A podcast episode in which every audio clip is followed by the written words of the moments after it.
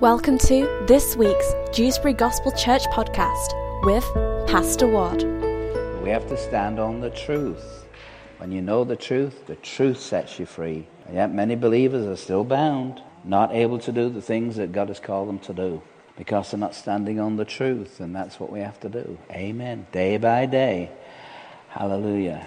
And Jesus said it when you know the truth, it's not just knowing about the truth. Lots of people know about the Bible and they've read the Bible and they're still bound. But you've got to know the truth that sets you free. Hallelujah. Name of Jesus. Name above all names. Yes. Every name that's on this earth is subject to that name. Yes. No matter whether the name is cancer or whatever disease or any bondage Hallelujah. It's under the name. And that name is the name that we have to use. Praise God. It's authority in the name. Hallelujah.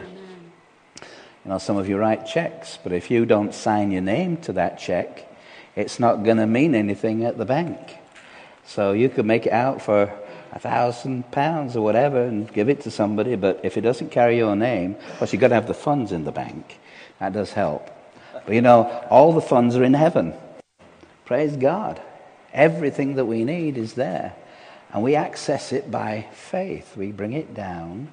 Amen. So, whatever your need is this morning, it's accessible because Jesus has already provided. It's called the new covenant. Amen.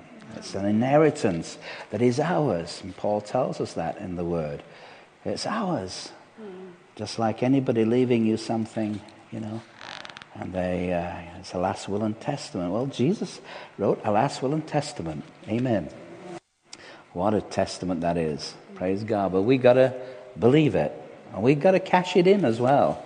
Uh, so often, you know, it's there for us, it's in heaven, but we don't cash the check. But it carries His name. And so when we ask for things in His name, it goes to the bank of heaven. Father sees it, and He sees the name of His Son on that says, it's okay, that's cashable, that's solid, amen. amen. And there's no poverty in heaven, amen.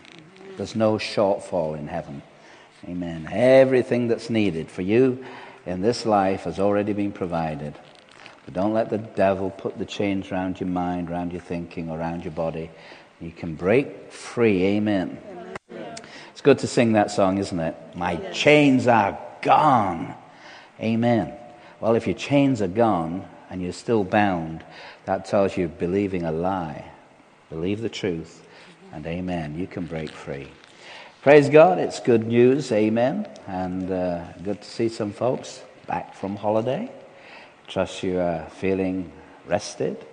You know, these things are necessary. Spirit, soul, and body is uh, what Paul says has to be sanctified. Sometimes you see, we forget about the body, but we shouldn't. The body is very, very important. And sometimes we want to be so spiritual, no, well, those things of the body don't matter. Yes, they do, simply because the word tells us our body is a temple. So you can't, you know, you, you can't ignore the temple. That's the place that God has chosen to indwell us. The Holy Spirit is resident in our temple, in our body. So makes good sense to. Uh, think about our body from time to time. At times when we need rest. And uh, you see, we never know what a day is going to bring, do we? Amen. And um, some of us uh, just this week have uh, pastor who's passed away. He was actually on holiday in Norfolk, and uh, um, he, uh, you know, as far as we know, he wasn't sick, and uh, literally that was it. Went to be with the Lord. God called him on holiday. Well, that's a pretty good way to go, I think. You know, we shouldn't be going in sickness. Amen. We should be still enjoying things here. And then God says, well, the time has come. Simple as that. It's good to go when God calls us. And uh, Michael Stopford was the Methodist minister um, in Dewsbury many years ago. He was uh, first moderator of Churches Together. He was uh, overseeing churches in uh, kind of Dewsbury Mirfield area, and uh, he retired just a couple of months ago. And uh, I, w- I last spoke to him at, uh, actually, it was Jill's mum's funeral. And I said, Michael, what's, you know, what, what are your plans? And um, he says, well, you know, he, he actually couldn't wait to retire. And I said, well, surely you're going to be doing something. So he said, yes. He said, I'm going to do some voluntary work as a chaplain uh, with the hospice and so on. But, you know, we never know what the next day is going to be, do we? Uh, when God calls us. And, uh, but we thank God for him. He was a man of God and uh, he put a lot of things into this town in his time. And, uh, um, but, um, you know, we were praying for his wife uh, because clearly when it's something so sudden as that, the shock really is to the family. And, uh, but um, we believe that, you know, God has still got his hands on on that work, on that situation. So bless God. But uh, just reminds us of, you know, how short our time is here. And that this really is just a kind of a little section of, of time compared to all eternity. But it also reminds us that, well, let's do what God has called us to do. In our prayer meeting on Wednesday, um, the Lord uh, uh, gave me this picture of, um, of the the woman who had the issue of blood, right in the course of us praying. And, uh, and, and really, what, what the Lord was wanting to emphasize is that in spite of her condition, and she'd been to seemingly all the doctors in her area, and not one of them could help her. And for I think 12 years, she had you know, been suffering in this way. The Lord Jesus comes along one day and yet she must have been physically suffering and struggling. And she could have stayed at home and said, okay, well, doctors can't do anything for me. I guess I just got to wait until I go. But it says that she actually pressed through. And there must have been crowds around Jesus. But she was so convinced, just one touch of his garment, even, and I will be healed. And it was her faith you see, there was grace in the Lord Jesus. There was all the virtue that she needed to come into her body, but she knew she still had to press through. And, uh, and it, was, it was that kind of faith that um, moved God. And she just pushed through, irrespective of, of whatever. And all she could do is manage to touch the hem of his garment, but that was sufficient. And Jesus turns around and he says, Who touched me? And the disciples, of course, they were quite amazed because loads of people would have been around him, but he knew something had gone from him into her. And it was that healing power and that virtue that it says went from him. And to know what he said, your faith has made you whole. Her faith, not the faith of Jesus. You know, we know that Jesus is always ready to heal. And uh, but, but something, but the, you know, the, the fact is it was that she was pushing through. She wasn't settling for a condition. She wasn't uh, doing nothing. And, you know, God says, I bless the hands that work. You know, and we've got to work faith. And uh, faith without works is dead. So there's a very important aspect when we come to uh, regard healing. And I believe that the Lord is um, wanting to emphasize these things to us simply because there's a lot of sickness in the body of Christ. Don't whether you realize that. But it seems that the enemy is working overtime in this area. And we need to take our uh, inheritance seriously, that we are meant to be free from sickness. You know, the will of God is for each and every one of us to be healed. That's what God wants. Uh, Jesus paid the price for that. And uh, you can, you see, you can wait for an healing evangelist to come, come round and praise God that uh, He blesses uh, certain ministries, certain men carry anointings for that, and that's great.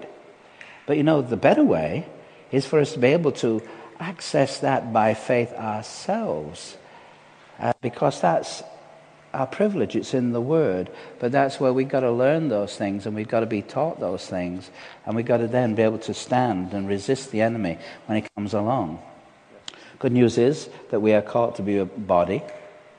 And therefore, you know, if, if one part of that body is affected, it affects us all.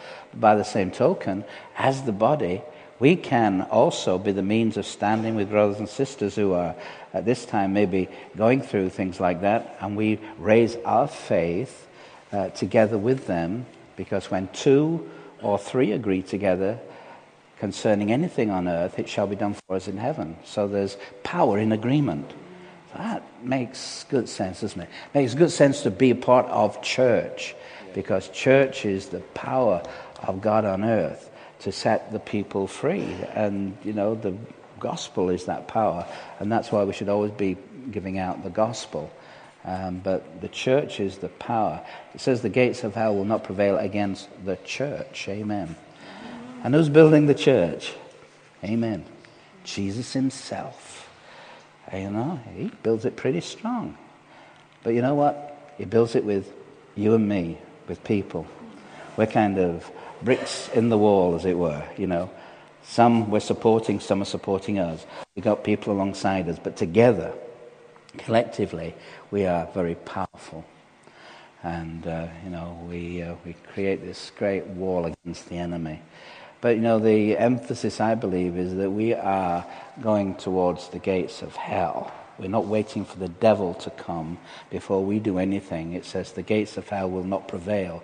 So that means that, that the devil has got certain gates and he's got people behind those gates. It's like a prison and people in prisons. And God is expecting the church to go forward and to open these gates to let the people out. Amen. That's what Jesus did when he went down into hell, by the way. He, said the, he led the captives captive. Amen. Praise God. He took them out of the possession of the enemy. Even hell and death were conquered. Praise God. So there's nothing that can contain, you know, the power of God. Amen. That same power is in you and me.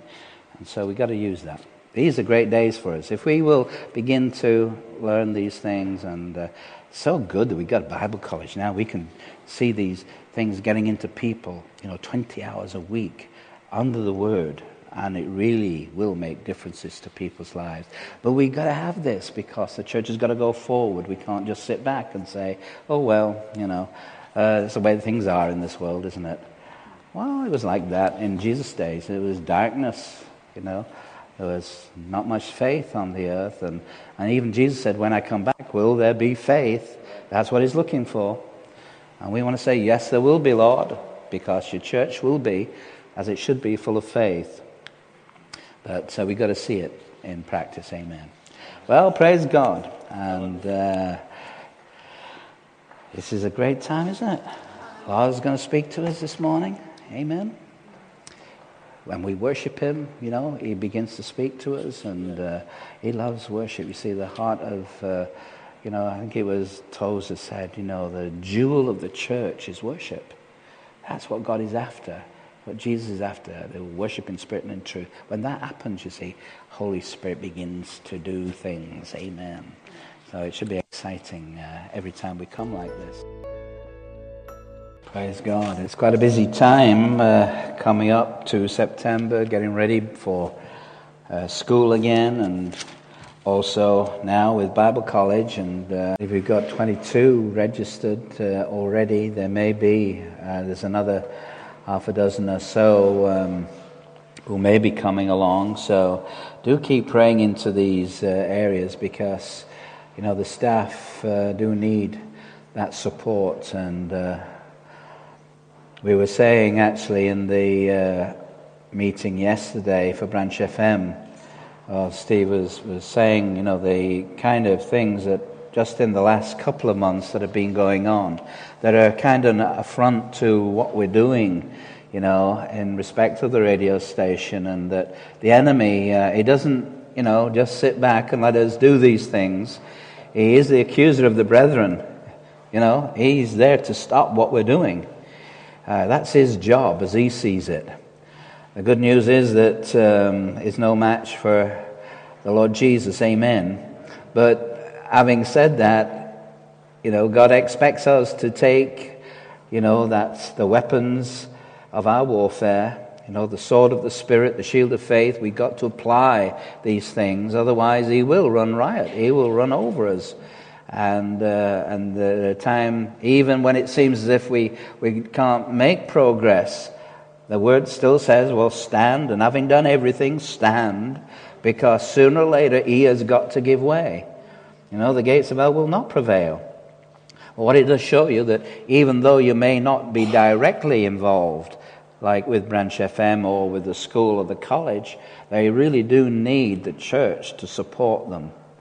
And uh, we know that in, in actual fact, particularly in, in Christian education, we know that schools that don't have a church backing, and Arthur Roderick has always said this, he, uh, he always prefers for a school to be based within a local church because then they, they have the strength of the church behind them.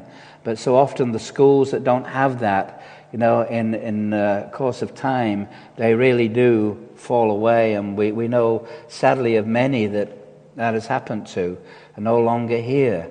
And uh, that shouldn't be, but uh, clearly there are problems financially and this kind of thing. And, and we do thank, you know, gifts that have been coming in, you know, for the school and for the college, for Branch FM, uh, from this church.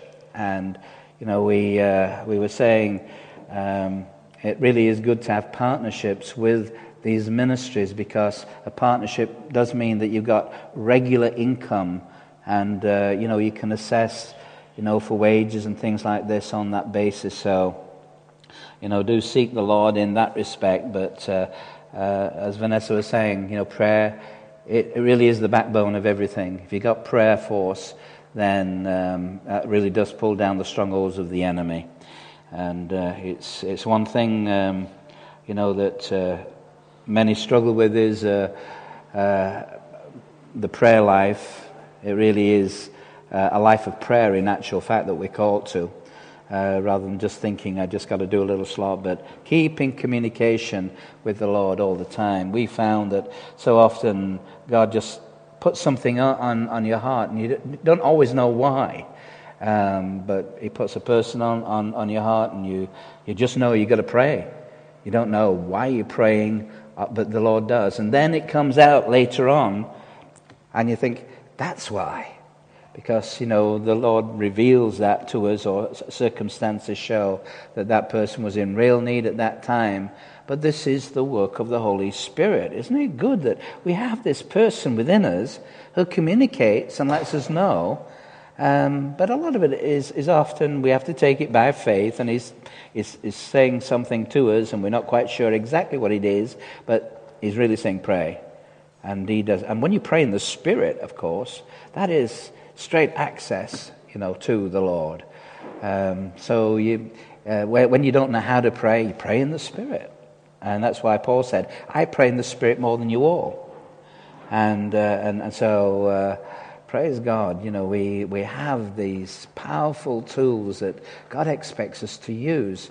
You know, getting um, filled with the Spirit and speaking in tongues is great, but from that point on, you have a ministry of praying in the Spirit praying in tongues and singing in the Spirit. And, you know, when you're feeling really down, well, you just pray in the Spirit and let your spirit rise. And, uh, and so, praise God, we've got a bit of cleaning going on. And uh, uh, there you are, you see, there's various gifts that people have, and some are good with mops. And, uh, um, you know, from time to time, accidents do happen, don't they? And, and it's true in the church. Sometimes we slip up, we may, you know, we do things wrong, but praise God, there's ways of mopping these things up, and God is so good. Amen. It's good to have some kind of, you know, visual thing that you can talk about at times, and uh, I didn't set up our sister to do that on purpose, by the way, but uh, praise God. So we're looking at um, these words of mention of the gospel in the New Testament, and we were looking at 1 Peter last uh, week in the first chapter, but there's another mention of gospel in the same chapter. We, we were looking at some incredible verses last uh, uh, last week that Peter talked about, and he talked about this inheritance that we have, and and that uh, we are kept by the power of God, and it says in verse five, and uh, but it really is an amazing chapter is uh, 1 peter and uh, we know that peter was one who from time to time would spill things and drop things and you know he, he just uh, was that kind of a character. He was always uh, putting his uh, foot in his mouth, as it were. He was always coming out first to speak things out. And, uh, and at one time, even Jesus had to say, say, to him, Get behind me, Satan. He was saying things that were not as they should be. Um, but nevertheless, you know, God understands those things about us. But you see, what he does like is the fact that we get enthusiastic and that we we get out of the boat at times. And okay, we might have sinked or sunk a few times.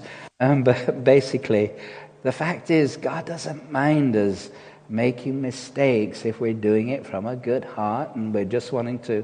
It's far better than doing nothing. That is the problem that, that Jesus was speaking to about the churches in Revelation. Some of them you know, they, uh, they lost their first love, like the church at Ephesus. The church at Laodicea was neither hot nor cold. And he said, I'd actually prefer you to be cold than lukewarm.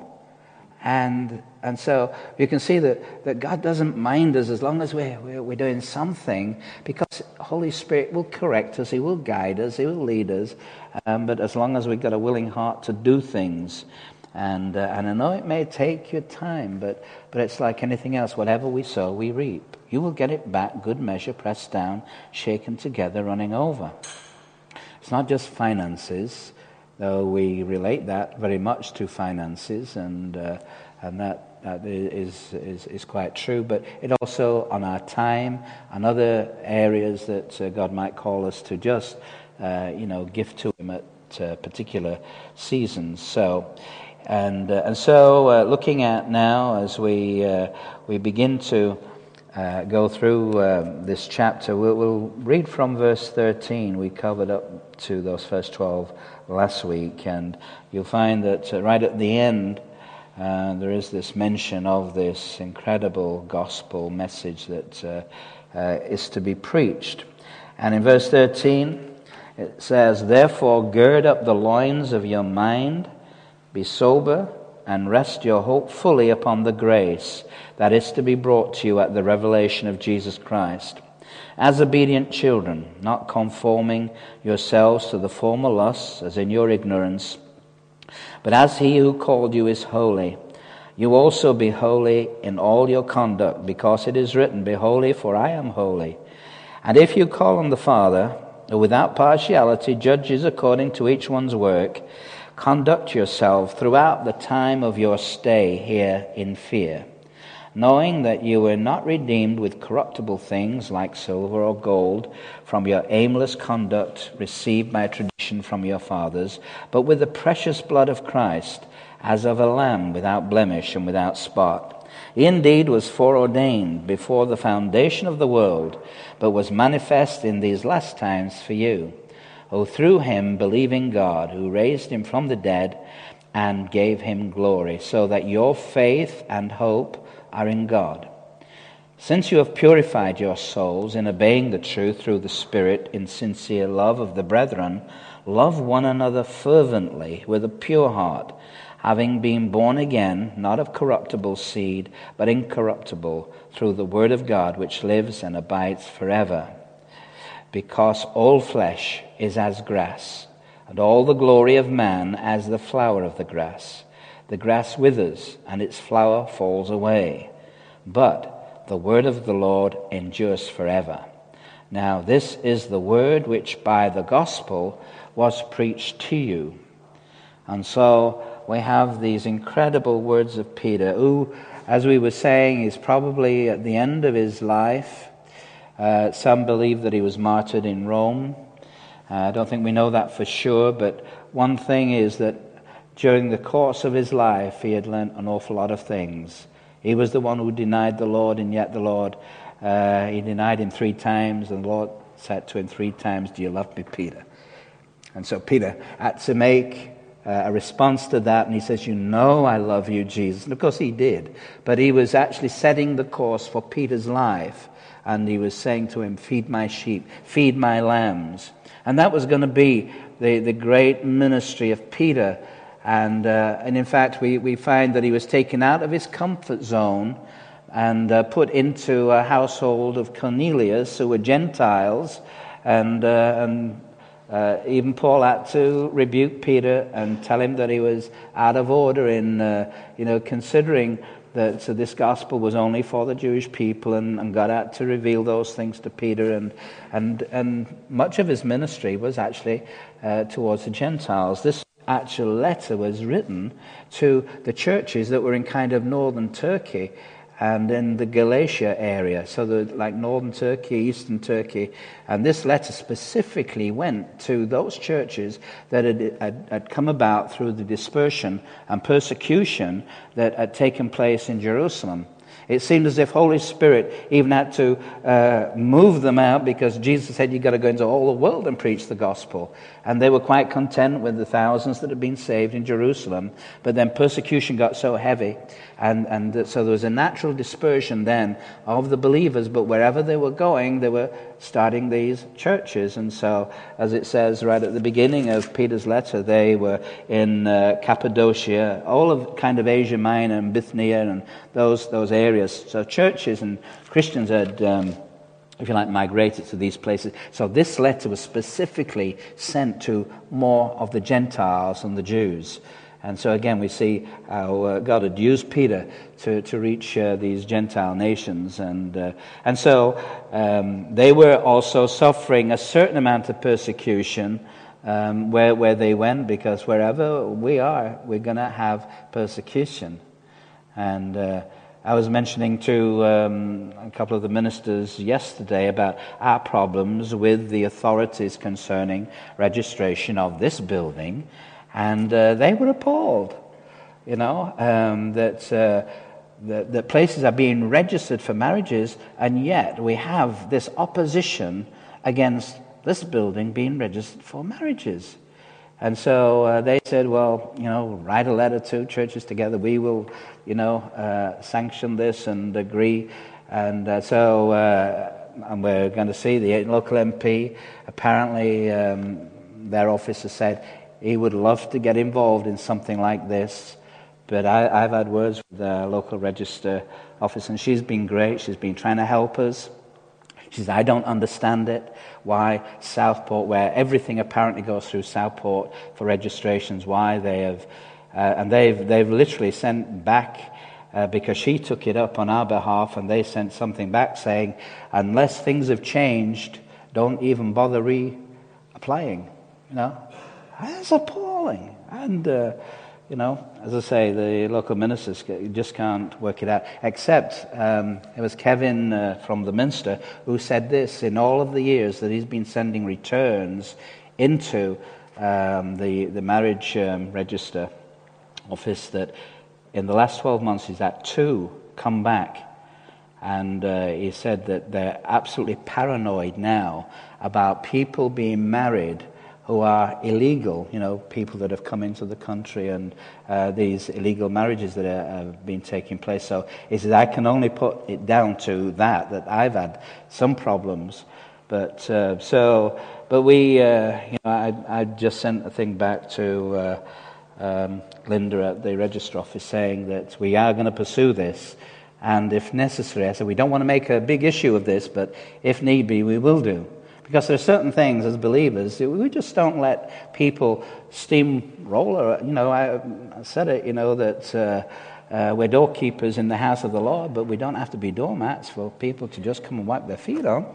Amen. And, uh, you know, there are times when we have to, you know, accept certain things, but, but when we know that we have a legal right, uh, to these things, then we, uh, we need to progress. It's just the enemy. We, we know he gets involved in things like this just to um, stop things happening. But praise God. So these churches, uh, and there's nothing, uh, nothing new under the sun, basically. And it would be fair to say, and people have said this, there are more martyrs in the Christian church today than at any time in the history of the church. Just that we don't hear of those things on BBC and CNN. You know, they choose not to record these happenings, but uh, we know that uh, through uh, Barnabas Trust and people like this who have their finger on the pulse, there, there is so much going on, and, uh, uh, and therefore we, we have to be aware that we are being marginalized in this nation. and uh, that is going on. But you know, the the fact is that when God moves in powerful revival, everything will get overthrown. Amen. And uh, Islam will be broken. Praise God. They said that communist uh, was something that would never uh, go away, but praise God, it hadn't particularly gone away. But the back was broken, you know, and um, so uh, nothing is too difficult for the Lord. Amen. But He does look to His church to be the means of things changing. So persecution had scattered these people, and so uh, in light of this, then this is what Peter is saying. This is really good teaching for us because the society that these early Christians found themselves in was totally godless. They were moving into areas like in Turkey that, uh, you know, full of idol worship and all kinds of things, and they were going in with the gospel, and as a result, they were suffering persecution. We know that this time it wouldn't be long before Peter would be martyred, Paul himself was probably martyred round about the same time. This was the time that Nero was uh, the Caesar, and, uh, and, and so basically it was a difficult time. And yet, uh, in all of these things, these are the words that, that Peter comes out with. And uh, uh, the verse 13, uh, I, I, found this so challenging, you know, because this is the area that the enemy works at mostly with you and me, is our mind.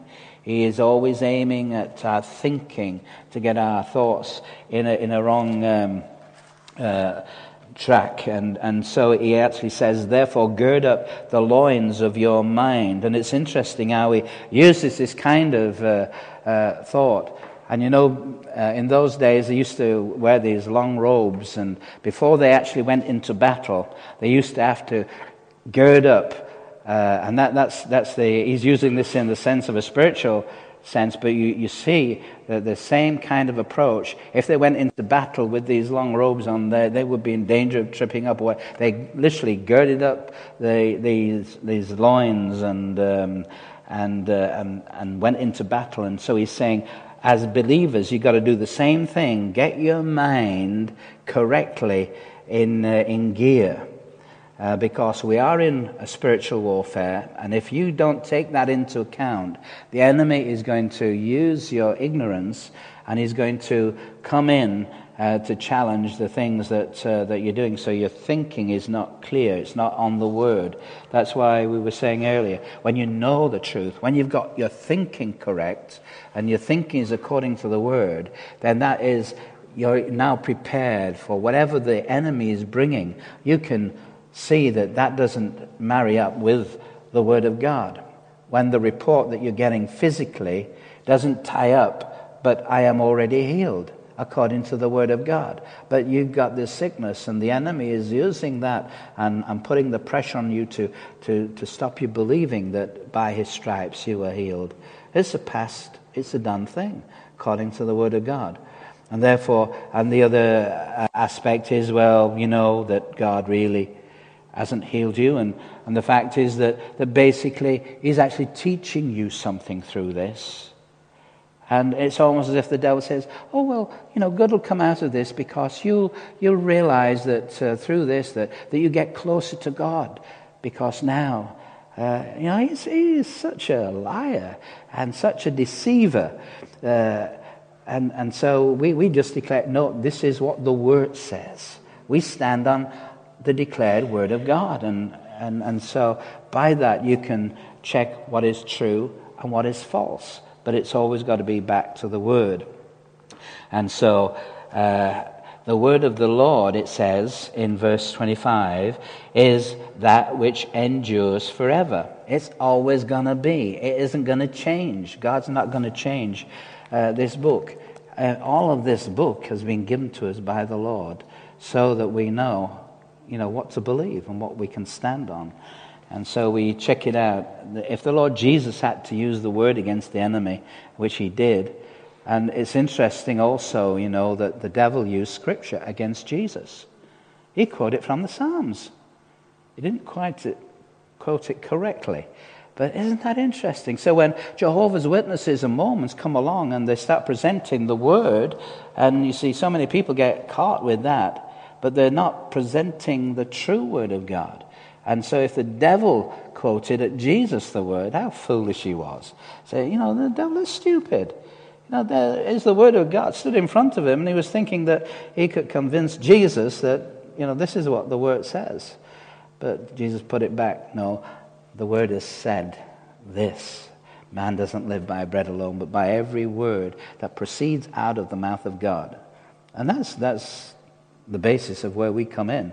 We stand on all that the Word says for our life. And so, again, the power of God is released through our faith in the Word.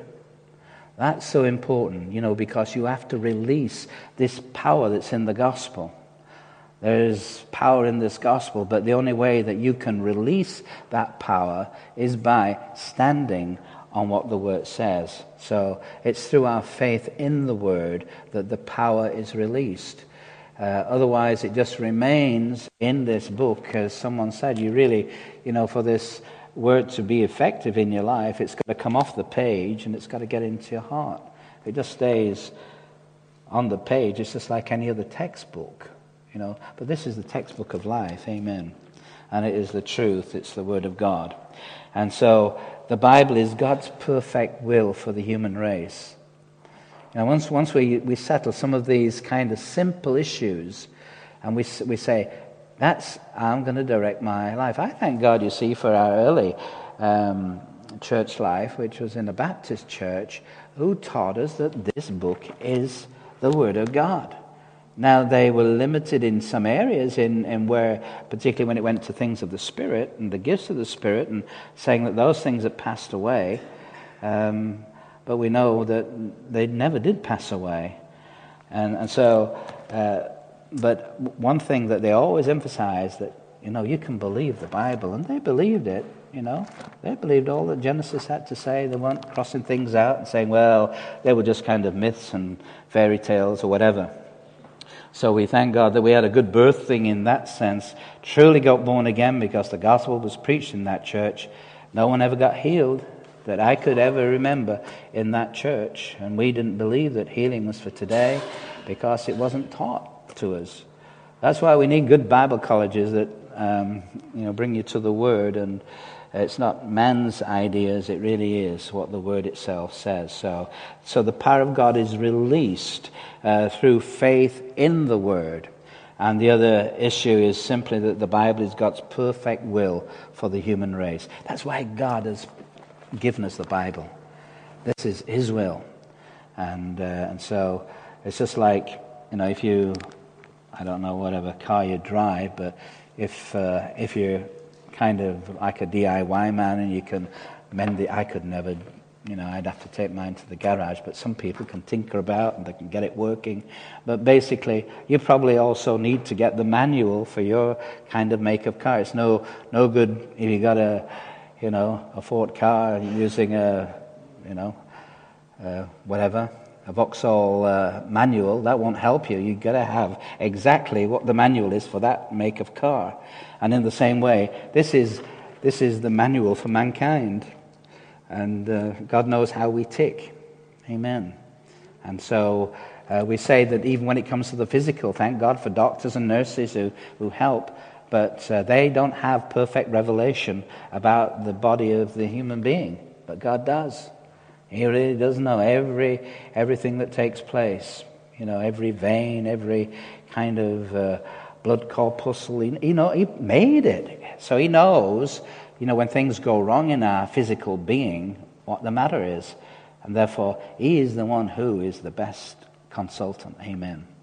And we go to him and uh, He may guide us, and it depends on our faith and where we're at at certain levels, uh, what we can believe. But uh, God wants us well. That's the, uh, the bottom line.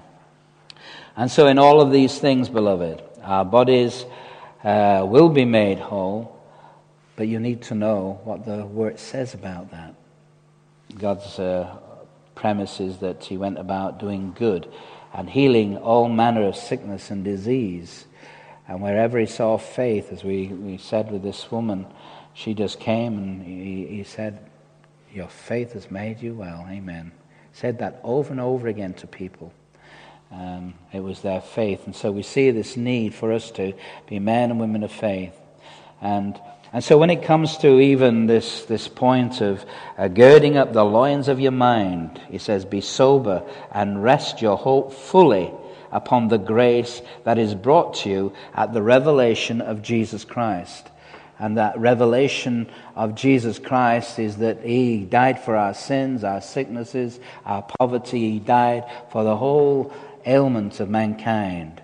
And God has come to, uh, to bless, uh, you know, each and every one that will call on the name of the Lord Jesus. Uh, but, you know, man tends to live by suggestions that come into his mind. Natural man you know, he's moving at impulses of the flesh. And that often can be the problem even for believers, that, that we, we are moved more by suggestions that come in. But so often those suggestions are coming from the enemy. You should do this, you should do that. Oh, you need to be with that person. Or, but you know, those suggestions can really tie us up if we're not careful. If those suggestions are just coming from, from the enemy, and uh, you can be sure that that's where the enemy is most active. And so Peter again says, gird up the loins of your mind. You know, in other words, prepare your mind in such a way that you are prepared for battle with the enemy. Because that's how they used to, you know, when they were going to battle, they gird up their, their loins and uh, they were ready to attack. And we must always be ready when the enemy shows up. And so um, keep your body uh, in that same frame of mind, uh, what Jesus has done for you physically, rather than what you feel your body is saying. Some, uh, someone said that uh, don't, uh, don't let the body speak to you in, in, in the sense of like the flesh will demand uh, oh, well, you can't do that anymore because this uh, sickness that's upon you, and um, you're not going to be able to do that anymore, and you're going to have to limit yourself. But, you know, God, uh, you know, in His Word, He's saying, but like this woman, uh, this so spoke to me on Wednesday, just press through. When you feel that you can't even do it, do it anyway. Isn't that what we do? I know uh, David uh, uh, a healing evangelist, and what David will do, you know, when uh, people come and uh, they say, you know, they've got something wrong with their leg, and I say, right, start lifting that leg, start moving it, start doing something that you couldn't do before. And see, faith without action is dead. Faith without works. And so we can actually begin. Now, there are times when we're in kind of a recovery position and it's great when things happen instantaneously and, and we are healed that way. And we have known situations like that. But nevertheless, we, we begin to do the very thing that the devil is suggesting that we can't do. But we say, but if I'm healed, I'm healed. Amen. And it's not mind science, it's not Christian science uh, to, to affirm that because we recognize, yes, there is pain and there is certain things that uh, attack us, but we praise God. We say, but that is not remaining in me because my body is the temple of the Holy Ghost. And if, if Holy Spirit is living here, He wants to live in a body that can do all the things that uh, we're required to do, that He calls us to do. So these things, as say, um, living by suggestions from the enemy who will get into your mind but then will affect your body because your mind is now telling your body what it can do and what it can't do. But we are meant to be moving by our spirit, but what does the spirit man say? You see, um, there are people think that we have two natures. Um, taught in, in lots of churches, and that we have a good nature and we have an evil nature. But the Word of God says, no, you became a new creation in Christ.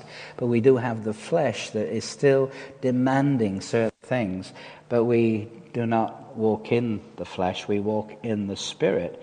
If the Spirit of life is dominating our thinking, but as soon as our thinking is receiving suggestions from the world or receiving bad reports about our situation, and sometimes it is easy to accept that. But God says, No, you just stand on what the Word says.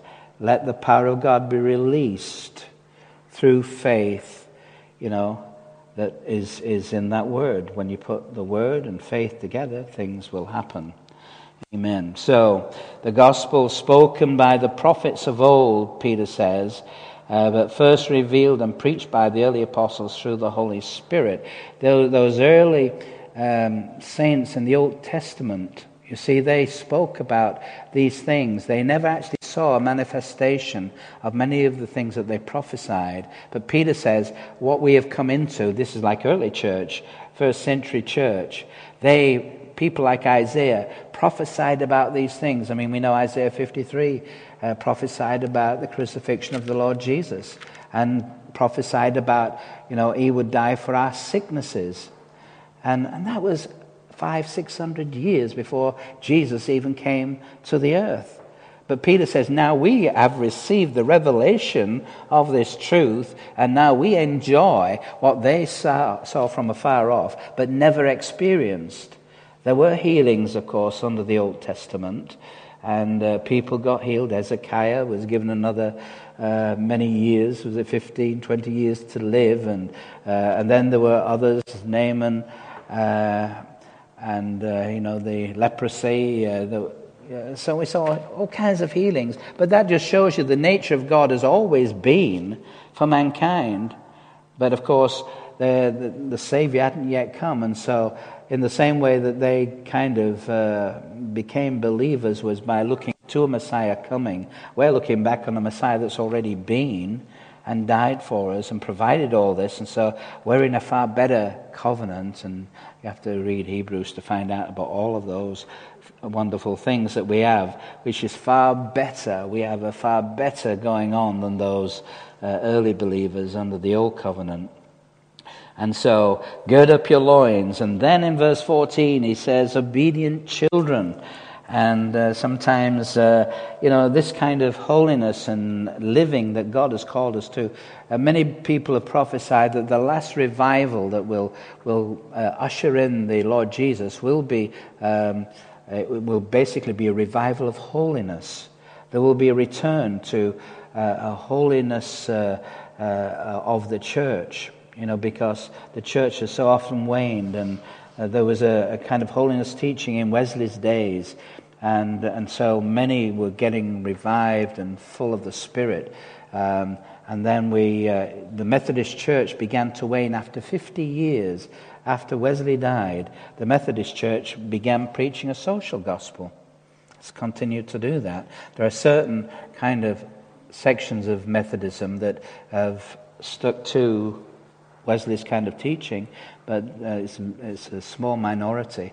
But uh, I think it was Wigglesworth, he, uh, he prophesied about um, this end time revival would be uh, one of holiness. He prophesied about the healing um, uh, thing that would start after he died. He died about 47, and he, he prophesied about a great healing ministry that would begin. That started in the 50s, the healing evangelists um, came on the scene uh, all over America and uh, have continued. And then he prophesied about all of the denominations will be affected by the Holy Spirit. And that started, I think, maybe in the 60s, uh, around that area. We've had the charismatic movement. But then he said the, the last great move of God will be a, a revival of holiness. And uh, Colin Urquhart, and uh, I've heard him say uh, the same kind of thing that uh, it, we will usher in the Lord. In other words, the Lord is not coming back for a church that is going to be weak and pitiful. is coming back for one that is spotless and blameless. And, uh, you know, we, we know that we are in our spirit, but it needs to be on the outside as well. And uh, so that people will be drawn into this, this powerful move of God that is uh, that of holiness. And, uh, and, and so Peter begins to talk about these things to this early church. He says, as obedient children, not conforming yourself to the former lusts as in your ignorance. And so he's saying, when you were unbelievers, you were in all kinds of sinful actions and doing things, but, but you were ignorant of, you know, the, the, the gospel. And so, but he's saying now don't conform yourself back to those things. Now you're a new creature in Christ and you have the Spirit of God in you. And in verse uh, 15, he goes on to say, But as he who called you is holy, you also be holy in your conduct, because it is written, Be holy, for I am holy. So, again, the, the, way that Christians live and the way that we, we conduct ourselves, there should be something so different about us that people begin to, to say, Ah, you know, because that brings conviction to others. I mean, my, my first uh, uh, memory of, of two young men standing up and giving their testimony, 15 year old, they were schoolboys, and I'd be probably 18 at the time, taken to this kind of youth uh, kind of meeting on a Friday night. And I saw them giving their testimony, shaking their boots, but the things that were coming out of their mouth about this love for Jesus and that their sins were forgiven and they had a new life. And, and that was, that's what spoke to me more than, you know, hearing a, a preacher. Because I had, I had to say to myself, that's got to be real. They're not doing that for the fun of it. Because, you know, there, there was all kinds of people in that meeting, rough diamonds, and, uh, and there they were testifying to loving Jesus and that, I couldn't get that out of my mind when I saw that. And then I realized that's what I'd like to have. Isn't that often what we hear? People say, I saw someone and they, you know, it was their life more than the words that, that were speaking because they were on a different plane. They were in a different kind of, clearly in a different kingdom. And so, and, and this is really what Peter is reminding them. Don't go back into those old ways, but be obedient. Don't let the lust of the flesh control you, because now we don't have to, because we have the power of the Spirit within us. And it's not trying to, you know, fight this evil dog inside us and trying to, you know, uh, put that down all the time. We just say, I have a spirit man that is, is the strength and power of my life. And therefore, those things have no place, and I choose you know, to put those things away. I don't want those things anymore. And, and so, again, this is such good teaching that Peter is bringing. Be holy, for I am holy. God is a holy God. Holy Spirit is holy. You know, when we, we think of what Jesus said, he, he said the Holy Spirit's going to come to you and uh, he will you know, you will receive the Holy Spirit and He will make you witnesses. But the first thing the Holy Spirit wants to do is make you holy. He wants your life to be holy so that when you witness, it will be in the power of the Spirit. Rather than just saying words, but your whole life is reflecting holiness to the people. That brings them under conviction. Even it says about the Jews, you know, that they are going to be made envious. They're going to be jealous of the church because they see the church in the blessings that they know should be theirs. And, and so God is actually going to use that to draw even the Jews back to himself. And I believe these days that they're beginning, they're certainly affirming these things. I was reading one of the magazines that Brian got, and it, it said that they, uh, again, the Jews are saying, the only friends we've got are the Christians. Everybody else has promised them certain things, and, but now they see countries, even like America, withdrawing uh, from them, and uh, all these Arab nations camped round about them. And, and they're, they're now saying, you know, who, who is going to stand for us? And now they're saying, maybe it's the Christians. Well, Christians are meant to. You know, we are, we are uh, serving the same God. They're not serving Allah, they're serving Jehovah God. That He is their God, same as the Christian. Although they don't recognize Jesus as their Messiah. Some of them have, but, uh, but we got to keep praying for them because they are going to uh, go under so much persecution. I believe these are kind of scriptures that uh, will begin to open up even to them, though they were primarily written to Gentile nations. But uh, um, and then he says, And if you call on the Father, who without partiality judges according to each one's work, conduct yourself throughout the time of your stay here in fear, that's in reverence. And, uh, and so, again, what, what the word is saying is that, that our God is one who is completely impartial. And some people, you see, think, well, I can see that he has healed so and so, but, but they're, they're so much more spiritual than I am. God doesn't judge us that way. We're all his children. He is totally impartial. What he does for one, he'll do for you. What he did for these two young men, he did for me. Simply because I pursued it. And you got to pursue God at times. You got to, you know, really seek after him. If you seek after him, he'll, he'll reveal himself. You draw near to God, he'll draw nigh to you. And so, again, and he says, knowing that you were not redeemed with corruptible things like silver or gold from your aimless conduct received by tradition from your fathers. Peter really spells it out. You know, we can be in church life all our life and never know Jesus. And, uh, and the, of course, the Jews, the scribes, the Pharisees, they were blind leading the blind. And he says, you know, aimless conduct. And we, we have to check ourselves out. What, what is it about our life that's aimless conduct? Are we just trying to build something in this life and not seeing what the important issues are? Doesn't mean that, you know, we shouldn't be uh, kind of motivated to, uh, to do uh, better things, uh, even in, in the work that we, we carry out. But if it's, uh, it's something that's so aimless, then maybe we need to look at what God is calling us to. It amazes me when I hear of people that just give everything up and they, I'm going to go to Bible college, and yet they've got a, a, good profession and, and whatever. But, but God called them, and that's, that's the important issue.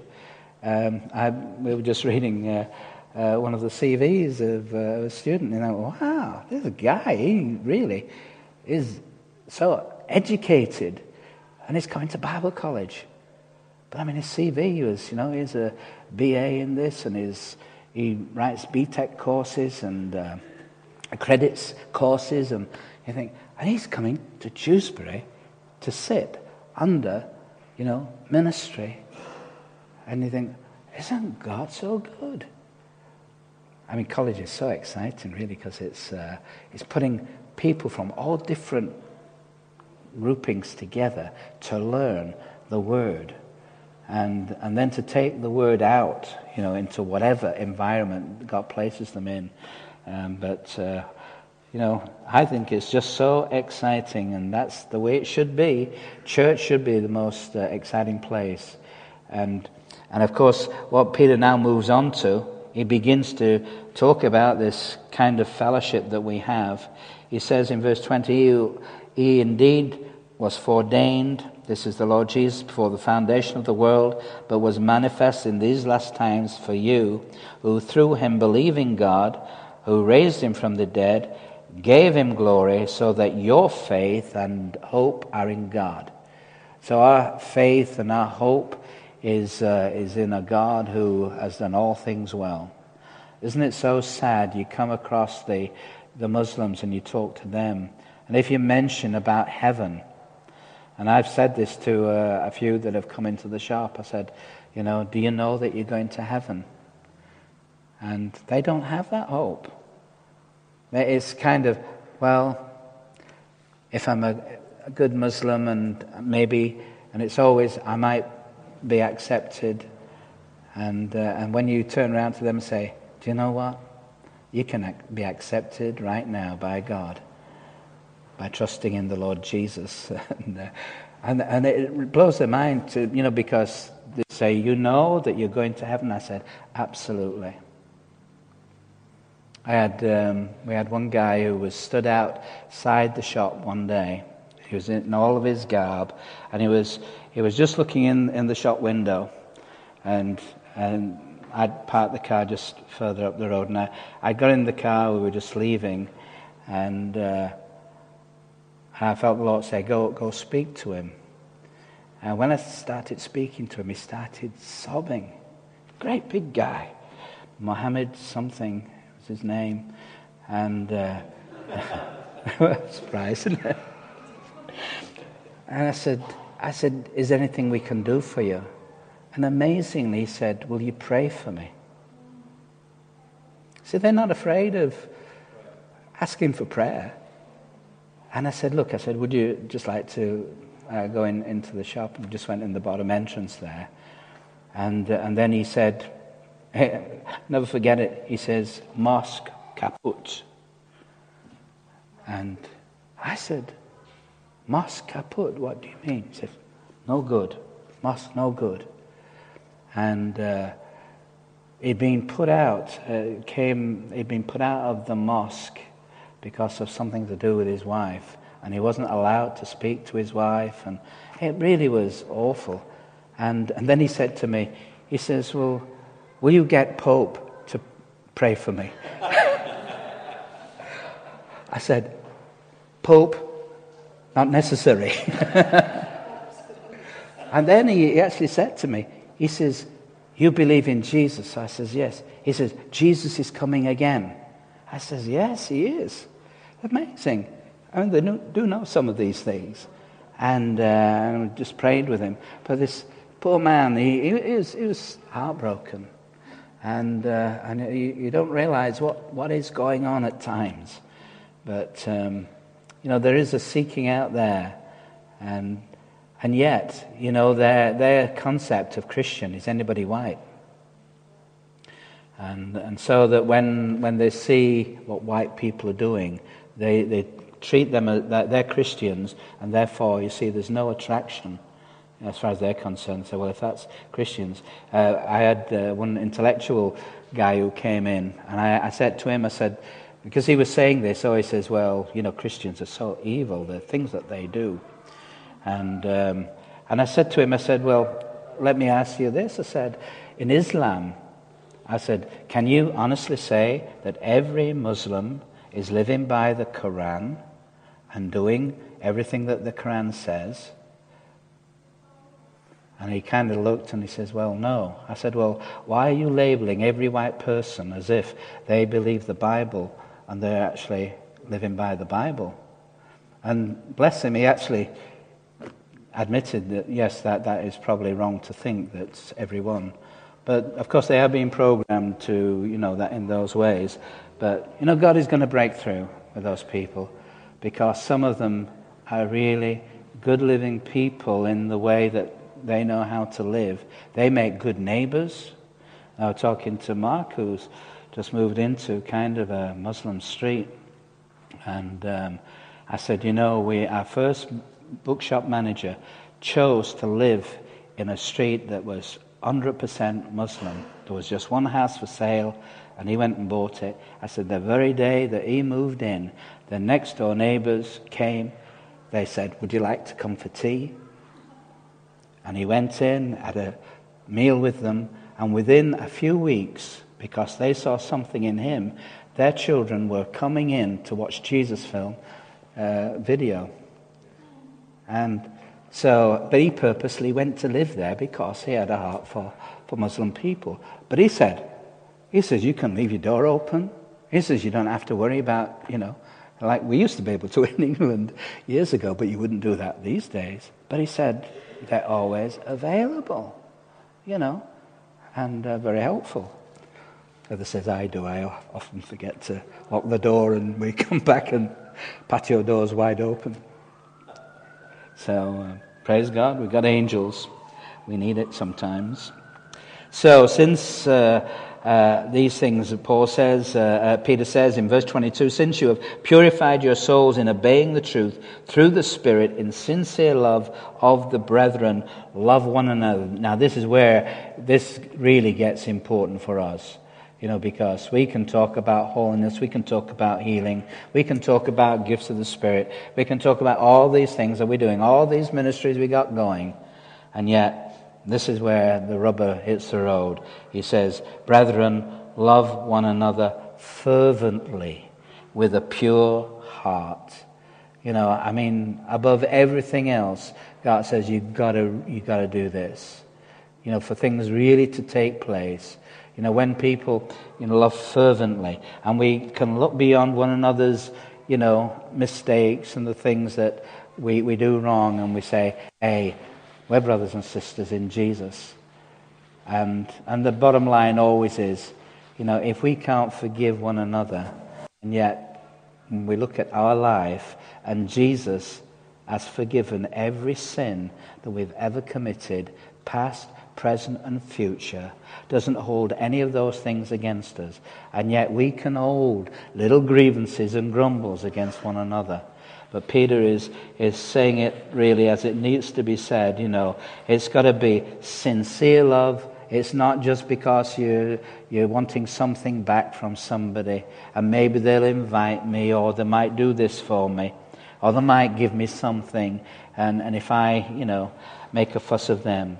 Um, but basically, this is, this is the way, beloved, that holiness begins to manifest in any fellowship is that when we fervently, with a pure heart, having been born again, praise God. And Mike, we're talking about, you know, the seed.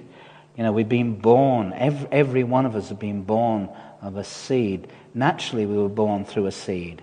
But now, spiritually, we've been born through the seed of the Word of God. The Word of God has come in. And so we're to shed abroad this love by the Holy Spirit because the Holy Spirit always works with the Word.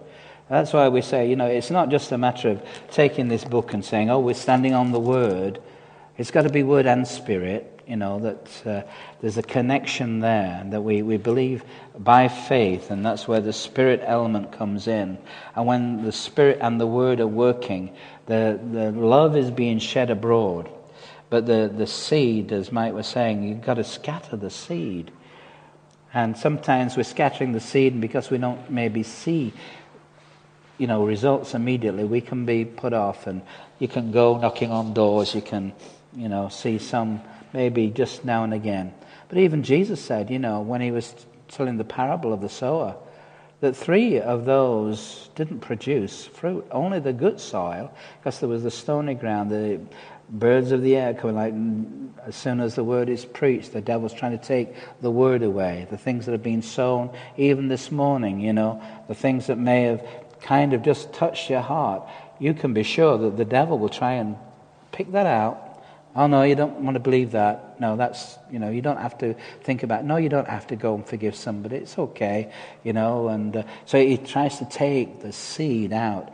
So it doesn't take root but when the seed of love begins to, to go in, you know, you get to that point where now things are going to happen in our life, in the life of the church, in the ministries. But uh, th- this seed is not corruptible, it's incorruptible. It's got life in it through the Word of God, which lives and abides forever. So if you can get hold of this, beloved, this morning, that this Word, this that you read and read on a regular basis that this Word of God, it lives and it abides forever. Get that into your life and it will change you. But again, all flesh is as grass.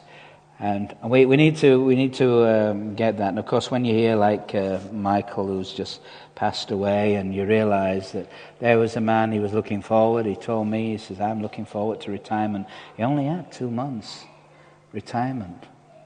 And, um, and I'm sure there were lots of things maybe that he felt that he was now able to do, but we don't know. We don't know what, uh, what time we've, we've got left. And, uh, but while we're here, we just got to make uh, the most use of uh, what God has given to us, because all flesh is as grass and all the glory of man. And so when you think about your life and, and what we're building, and you hear of these guys who have built you know, big, vast organizations, businesses, millions of pounds, and uh, you know, in value, and then, and then they're gone, and they pass away. I think of businesses that I was involved in. You know, in my early days, great big engineering firm that I worked for, that doesn't exist anymore. It's got a Costco on the site now. And then the next place that I work for, Ringtons Tea. Ringtons is still going. My son was telling me that he, he, uh, he actually deals with them now, but, but the place that they had in Leeds is no longer there. And then uh, another firm that I work for, which uh, John Barran's Tailors, one of the top tailors of their day. And, uh, and I read somewhere that it says that, you know, every, every company that started by like a, a, family person and they pass it to their sons and then to their sons. They say that generally after the third generation, that thing disappears.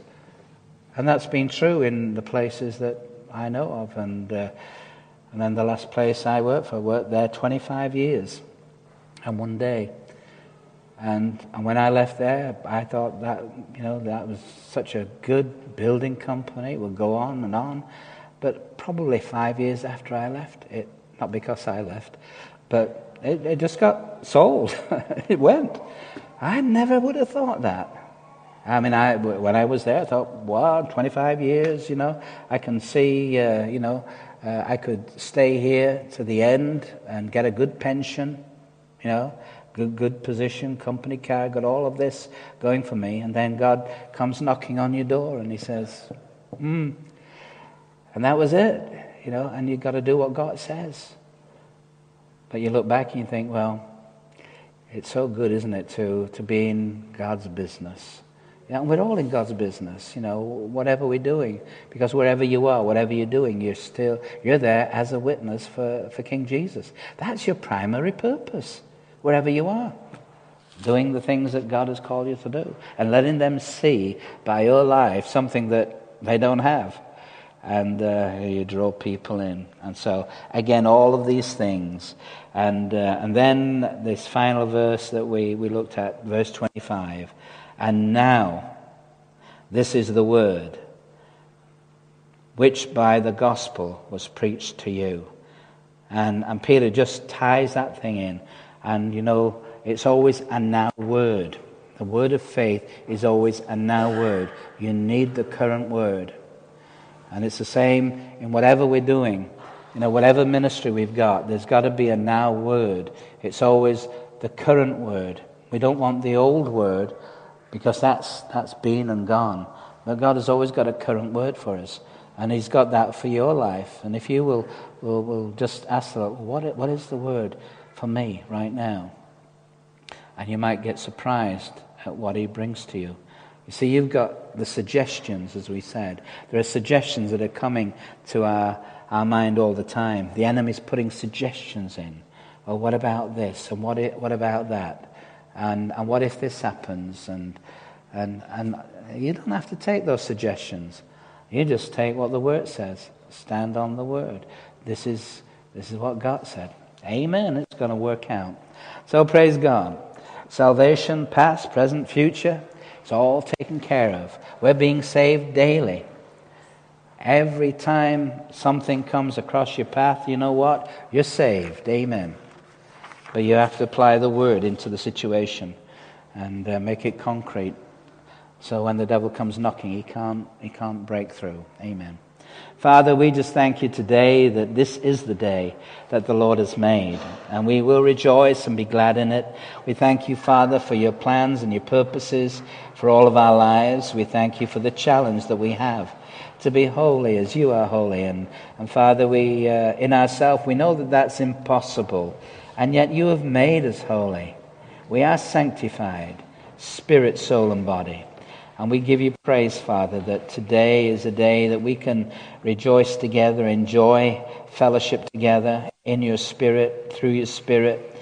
And that, Lord, in all of these ministries that we hear about, Lord, that we can participate and be part of in some form or other, Lord, that uh, you call us to, to be a prayerful force in this town that we might see the town of Dewsbury completely changed by the power of your gospel.